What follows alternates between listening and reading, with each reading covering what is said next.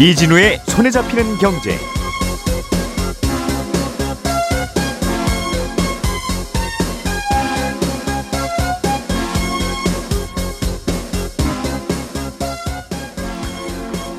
안녕하십니까, 이진우입니다. 미국 정부가 앞으로 10년 후에는 공장에서 새로 나오는 차 3대 중에 2대를 전기차로 채울 계획입니다. 이 목표는 달성할 수 없게 되더라도 문제지만 달성을 한다 하더라도 자동차 업계에 미치는 파장이 간단하지 않아 보입니다. 부동산에 간접 투자하는 리츠라는 상품의 인기가 크게 식었습니다. 상업용 부동산 시장에 대한 투자 심리가 얼어붙은 영향으로 풀이되고 있습니다.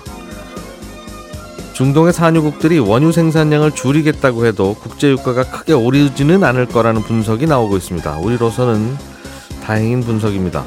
조금 전에 말씀드린 뉴스들 오늘 자세하게 정리해보겠습니다. 4월 11일 화요일 손에 잡히는 경제 바로 시작합니다. 우리가 알던 사실 그 너머를 날카롭게 들여다봅니다. 평일 아침 7시 5분 김종배의 시선집중.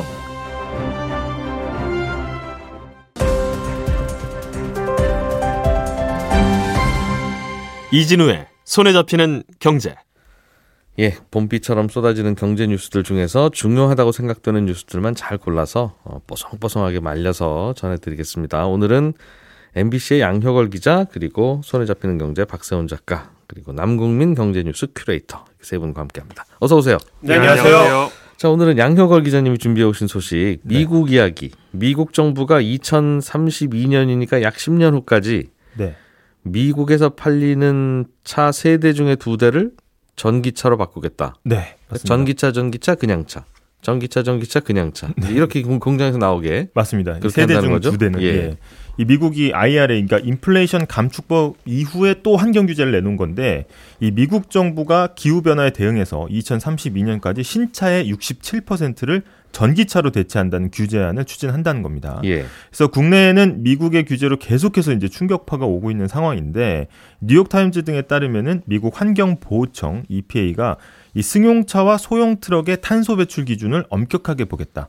그리고 탄소 배출 기준에 못 미치는 내연기관차는 과징금을 매겨서 이 순차적으로 퇴출시키고 목표로 한 2032년까지 판매차 상당수를 전기차로 바꾸겠다는 계획을 내놓는다는 겁니다.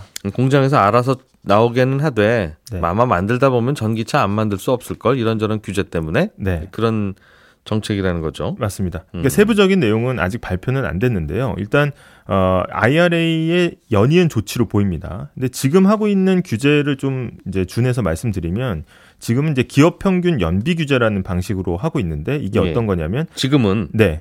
한 기업이 1년 동안 생산하는 자동차의 연비를 다 재고요. 그걸 평균을 합니다. 그래서 이 연비가 규제에서 요구하는 연비 기준을 충족시키지 못하면 이 초과된 연비만큼, 예를 들어서 갤런 마일당 0.1마일당 $150 과징금을 부과를 하는데, 이게 중요한 거는 판매 대수에 곱해서 부과를 합니다. 그러니까 판매 대수가 많은 대형 업체가 이 기준치에 미치지 못할 경우에 굉장히 센 과징금을 맞을 수가 있고요. 기름 많이 먹는 차 만들어도 좋은데 네. 그런 차 한두 대 만들었으면 기름 안 먹는 전기차도 꽤 많이 만들어서 네.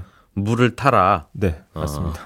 근데 예. 사실상 뭐 경쟁이 굉장히 치열하고 북미 시장에서는 아까 말씀하신 대로 이걸 지키지 않으면 사실 영업 활동이 예. 어려운 정도의 규제가 될 것으로 보입니다. 그러면 이런저런 자동차 회사들도 다 전기차를 만들어서 연비에 물을 타려고 할 거고, 평균 성적에. 네. 그러면 우리나라 기업들도 북미 시장에서 전기차 만들어 팔고 갖다 팔고 하고 있는데 네. 뭐 다양한 영향이 있겠어요? 네, 일단 목표 달성에 굉장히 빨간불이 켜졌는데요. 안 그래도 현대차와 기아도 목표를 세워두고 있긴 했습니다. 당장 이제 판매량을 보면 예. 현대차 그룹이 지난해 미국에서 147만 대를 팔았는데 그중 순수 전기차는 6만 대가 안 됩니다. 그러니까 비중으로 따지면 지금 4%가 안 되거든요. 예. 근데 현대차가 그래도 2030년까지는 판매 대수를 계속 늘려서 미국 시장 판매량이 한 58%, 기아는 한 47%를 전기차로 팔겠다는 목표는 세워놨거든요. 예. 이 목표도 처음에 나왔을 때 굉장히 도전적인 목표다, 선언적인 목표다 이랬는데 미국 정부가 67%를 제시했으면 이 목표보다도 훨씬 높은 비중인 겁니다. 2대 중에 1대를 전기차로 만들어 보려고 하고 있는데 3대 중에 2대로 바꾸라고 했다, 미국 네. 정부가. 네. 엊그제. 네. 목표겠죠. 일단 바이든은 10년 후에 대통령일지 아닐지도 모르는 분이잖아요. 네, 이제 그 부분이 해석이 좀 분분합니다. 그래서 원래 미국 바이든 행정부가 이미 2030년까지 친환경차 목표를 세워두고 있었습니다.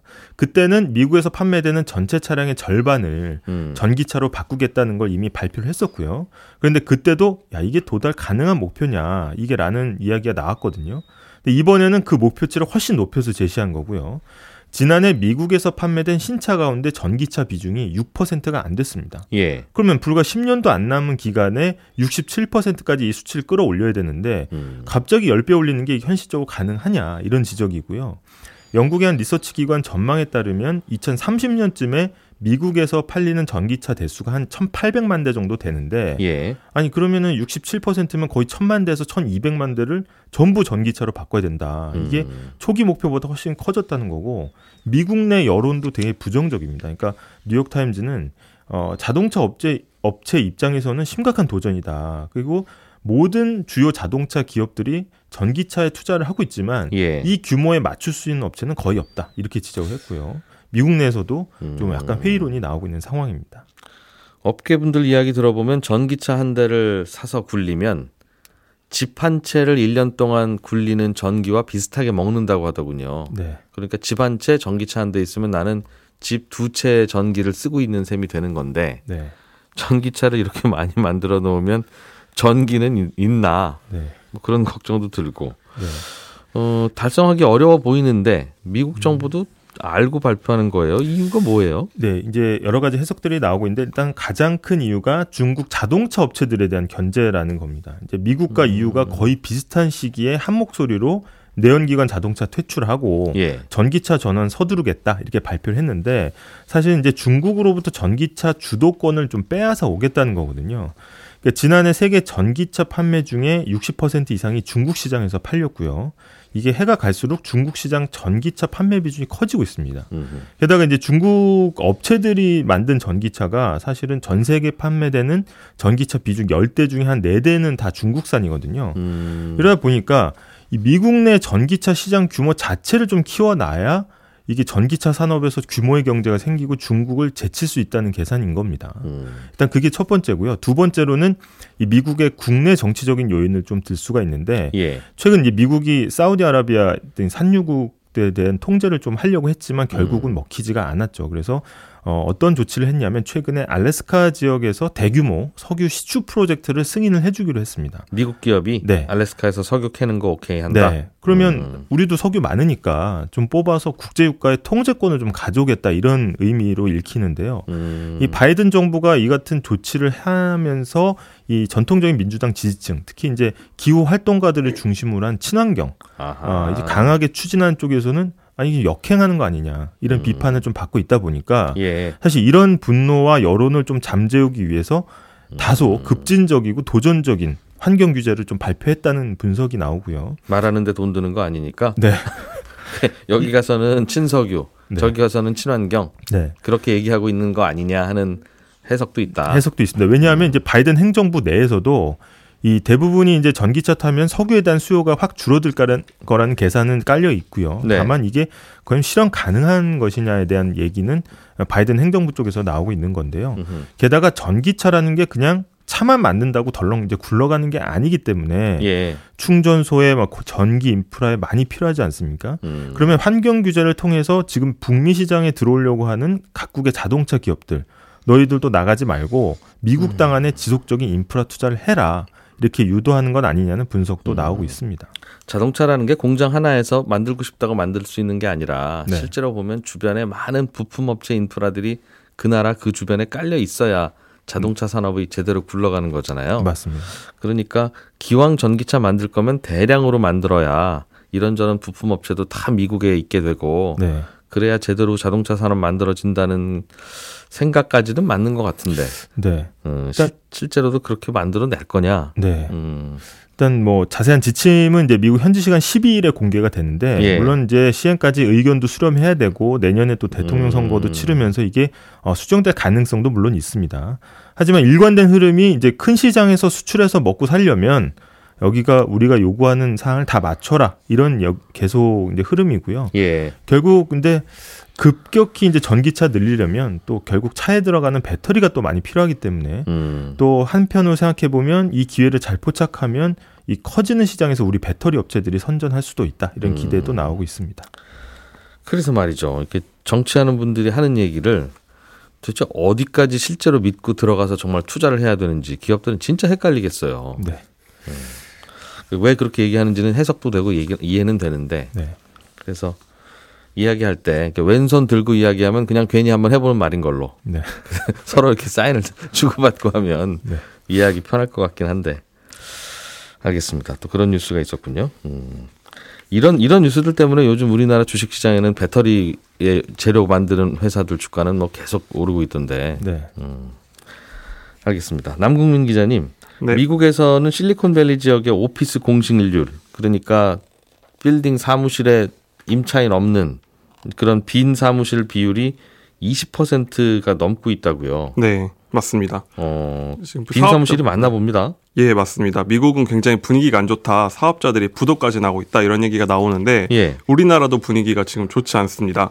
어제 주식시장에 삼성 F&Rich라는 상품이 상장을 했는데 이 상품은 삼성그룹의 금융계열사가 갖고 있는 서울 시내 R자 빌딩을 담은 리츠입니다. 예. 그러니까 삼성이 출시한 첫 리츠인데다 상품도 강남, 광화문의 대형 빌딩이고 임차인도 삼성그룹 계열사들이니까 오피스 리츠 시장에선 스펙이 굉장히 좋다. 이런 기대를 하고 있던 상품인데요. 예. 그런데 어제 이 상품이 상장을 했는데 공모가인 5,000원을 밑도는 4,855원에 거래를 마쳤습니다. 상장 첫날부터 공모한 분들은 손해를 본 거죠. 예. 장중 5,000원을 잠깐 넘고 내내 공모가를 밑돌았는데요. 이렇다 보니까 삼성마저도 오피스 찬바람 피하지 못했다. 이런 얘기가 나오고 있습니다. 이럴 줄 알았으면 공모 신청하지 않고 그냥 장에서 살 걸 그랬네. 예, 맞습니다. 하는 그런 생각. 오피스 리츠라고 하는 게 말씀하신 그런 상업용 건물, 그 대형 빌딩들을 이제 여러 조각으로 잘라서 주식시장에 상장시켜 놓은 걸 텐데 다른 오피스 리츠도 분위기 비슷해요? 사실 시장에서는 삼성이니까 이만큼 선방했다 할 정도의 분위기입니다. 그러니까 프라임 오피스 굉장히 좋은 빌딩만을 담은 순수 오피스 리츠 중엔 시총이 가장 큰 대장주가 신한 알파 리츠인데요. 네. 이 상품이 2달여 만에 고점 대비 25%가 빠졌습니다. 가장 큰 우려는 금리 인상 때문에 이자 부담이 커질 거다 이런 우려인데요. 저금리 시절에 낮은 이자로 빌려서 빌딩을 샀는데 이제 돈을 갚을 시간이 다가오는 거예요. 예. 그럼 새로 빚을 내야 하는데 훨씬 높은 이자를 내야 할 것이다. 그러면은 임대료에서 이자 내고 나면 주주들한테 줄 배당이 얼마나 남아있을까 이런 걱정이 커지고 있는 겁니다. 예. 그러다 보니까 주가가 굉장히 하락하고 있고요. 또 계획했던 오피스 매각이 줄줄이 무산된 것도 악재입니다. 작년에 여의도의 프라임 빌딩인 IFC 센터가 4조 원 정도의 미래에셋 자산운용이 매수를 하려고 했거든요. 돈 못 구해서 포기했죠? 맞습니다. 이렇게 유명하고 큰 빌딩마저 돈을 못 구해서 무산이 되다 보니까 이렇게 번듯한 딜도 무산되는구나. 시장이 굉장히 놀라는 겁니다. 그러다 보니까 상장 리츠들도 이렇게 보유하고 있는 빌딩을 더 높은 값에 팔아서 그 차익을 주주들한테 나눠주는 그런 특별 배당 전략도 하는데 이런 전략이 이제 먹히지 않는 거죠. 그러다 보니까 투자자들의 기대가 한풀 꺾였습니다. 리츠라는 게 월세 받아서 월세 배당해주고 투자자들한테 네. 또 그 건물 통째로 또 팔아서 차익 남기면 또 그거 배당해주고 하는 건데 건물 통째로 파는 것도 분위기 안 좋고 월세는 받아봐야 은행 이자로 다 나가는 그 고금리 시대가 되다 보니 이래저래 다 안 좋다는 건가 보군요. 투자자들 생각은. 뭐 분위기 안 좋은데도 꾸준히 리츠들이 계속 상장이 되긴 되나 봐요. 다 그럴 만한 사정이 있는데요. 지금 갖고 있는 부동산을 리츠로 내놔야만 하는 이유가 있습니다.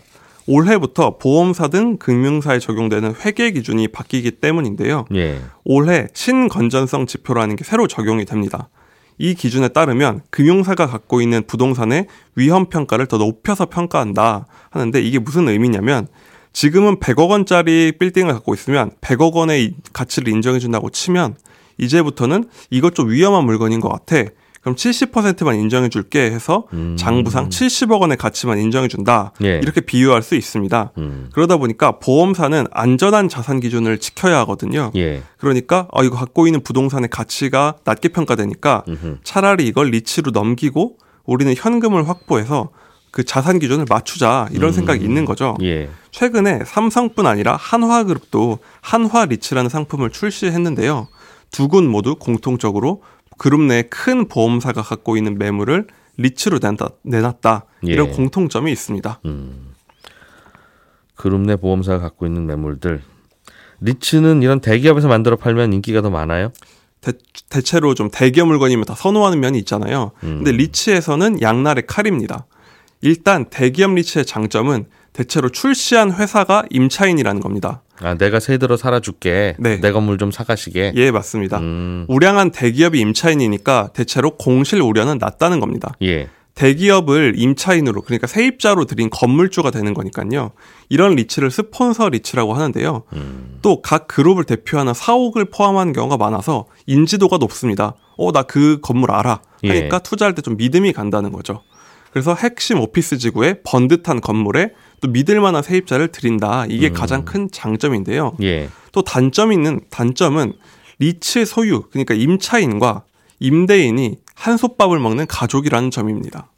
그러니까 리츠도 어떤 그룹사 소속이고 세입자도 그 그룹사 소속인 거죠. 아, 내 건물 사가시게 해놓고 그 내가 사가는 쪽에서도 나도 줄 선다 이 말입니까? 예, 그 건물을 리츠에 다 파는 것도 아니고 대체로 이런 리츠들은 그 리츠의 대주주가 바로 그 판 회사가 된 경우가 많거든요. 그럼 내가 세 들어 살 테니까 내 건물 반만 사가시게. 그렇죠. 그렇게 한다는 거죠. 같이 임차 사업하자고 해서 지분 넣고 들어갔더니 예. 임차인이 세입자 아들인 거죠. 음흠. 그러다 보니까 이거 과연 이해충돌이 없겠느냐. 과연 그 임차인한테 악착같이 높은 임차료를 받아낼 수 있을까?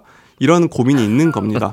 그래서 그런 점에 대한 우려가 있고요. 예. 또 다른 점은 이런 리츠 사업의 중요한 포인트 중 하나는 우량 임차인을 계속 구해서 기존 임차인을 내보내고 더 높은 임차로 새로 계약하고 이런 전략을 써야 되는 건데 방금 말씀드린 이런 빌딩들은 대기업들 사옥이거든요. 네. 그럼 내쫓고 새로운 임차인을 들이는 밀당이 과연 가능할까 이런 걱정이 아직은 있습니다. 이 친구 나 건물 하나 있는데 그 건물 반만 자네가 사가게. 우리 아들이 다 세 들어 살고 있어. 네. 그러면 그 월세는 안 올리겠구나. 그런 걱정이 있는 거죠.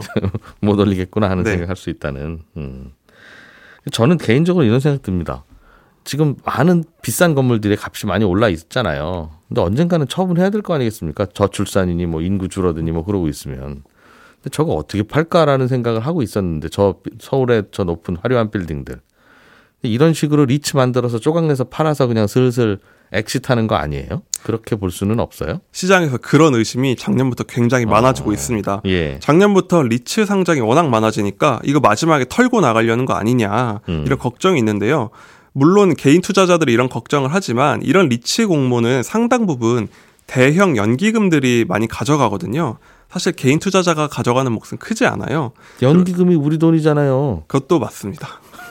물론 그분들이 좀 더 운영을 열심히 하고 효율적으로 할 것이다 이런 기대가 있으니까 그걸 잘 골라서 가져가지 않을까 이런 그나마 마음을 좀 위안을 삼는 부분이 있는 거죠. 예. 그래도 말씀하신 대로 부정적 인상을 주는 건 일부 리츠들은 내놓은 상품을 딱 내놨는데 잘 뜯어보니까 좀 인기 없는 지역에 이 빌딩 왜 들어있지 않은 이런 상품들이 간혹 들어있는 겁니다. 이 대형 연기금에 이거 운용하는 분이랑 친하면 내 건물 여기다 넘길 수 있는 거 아닙니까? 구조적으로. 그런 사람 하는 일.